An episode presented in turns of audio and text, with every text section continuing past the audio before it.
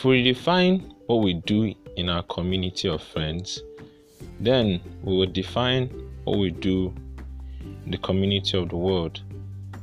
Everything begins with a definition, and definition requires that we are open and vulnerable.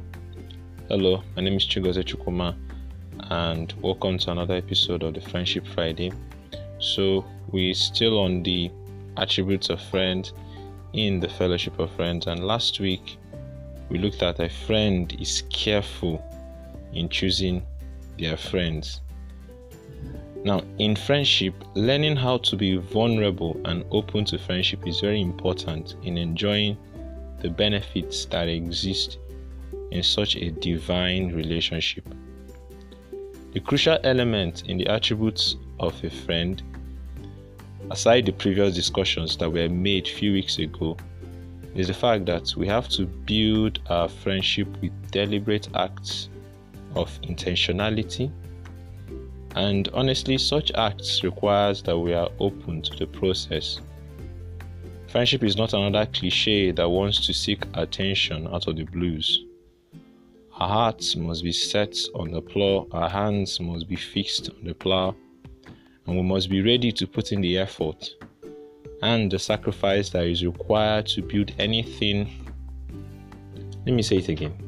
Our hearts must be set on the plow. Our hands must be put on the plow, and we must be ready to put in the effort and the sacrifice that is required to build anything that will be meaningful and impactful. Now, we as men and women, we must be ready to embrace and open ourselves to the idea of true and quality friendship.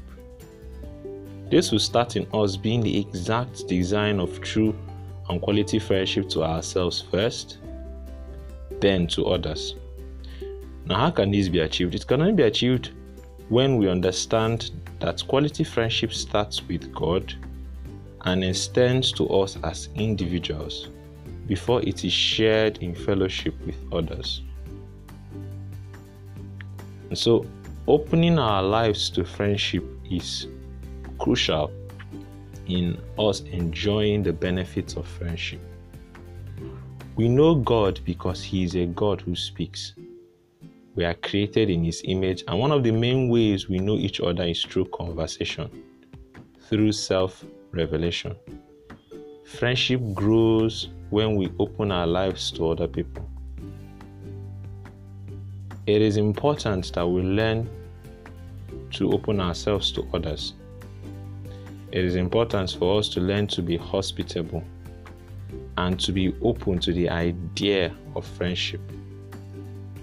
You may not be someone who is outgoing, so to say, so to speak. You may not be one who is an initiator of conversation.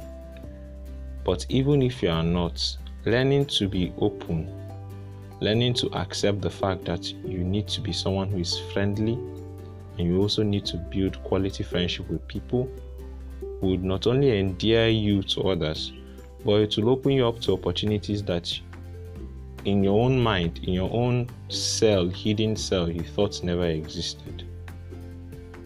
Now throughout the bible one way is that people open their lives to the idea of friendship was through meals and celebration for example, Jonathan and David shared many meals together as they lived and served in the palace.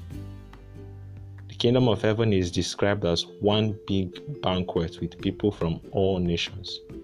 As you can see in Isaiah 25, verse 6. Now, opening our lives can be scary, but it doesn't have to be that way. Honestly, some of the fondest moments I've had with my friends have come around the table of meal that we've had together or doing some activities together. You can try this out. Probably when you're leaving home or work, you can invite someone over for dinner or for a chat. It helps because unless we are deliberate and intentional in building something, nothing will be built. Oftentimes, some persons have asked me, Well, I don't get invited for these people don't talk to me and all that and all that. And my response to their question has been this if no one has, then you can. If no one has ever invited you, then first appreciate yourself as being human being. Learn and receive the love of God, and then give out that same love to others. True friendship starts with God, it extends to us, then from us, it extends to other individuals. I trust that as we begin to redefine what we do in our community of friends, we'll begin to define what we can do in the community of the world.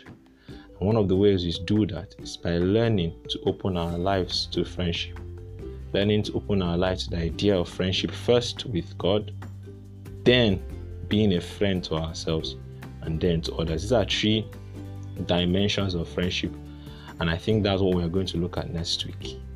So, let me ask a question before we close.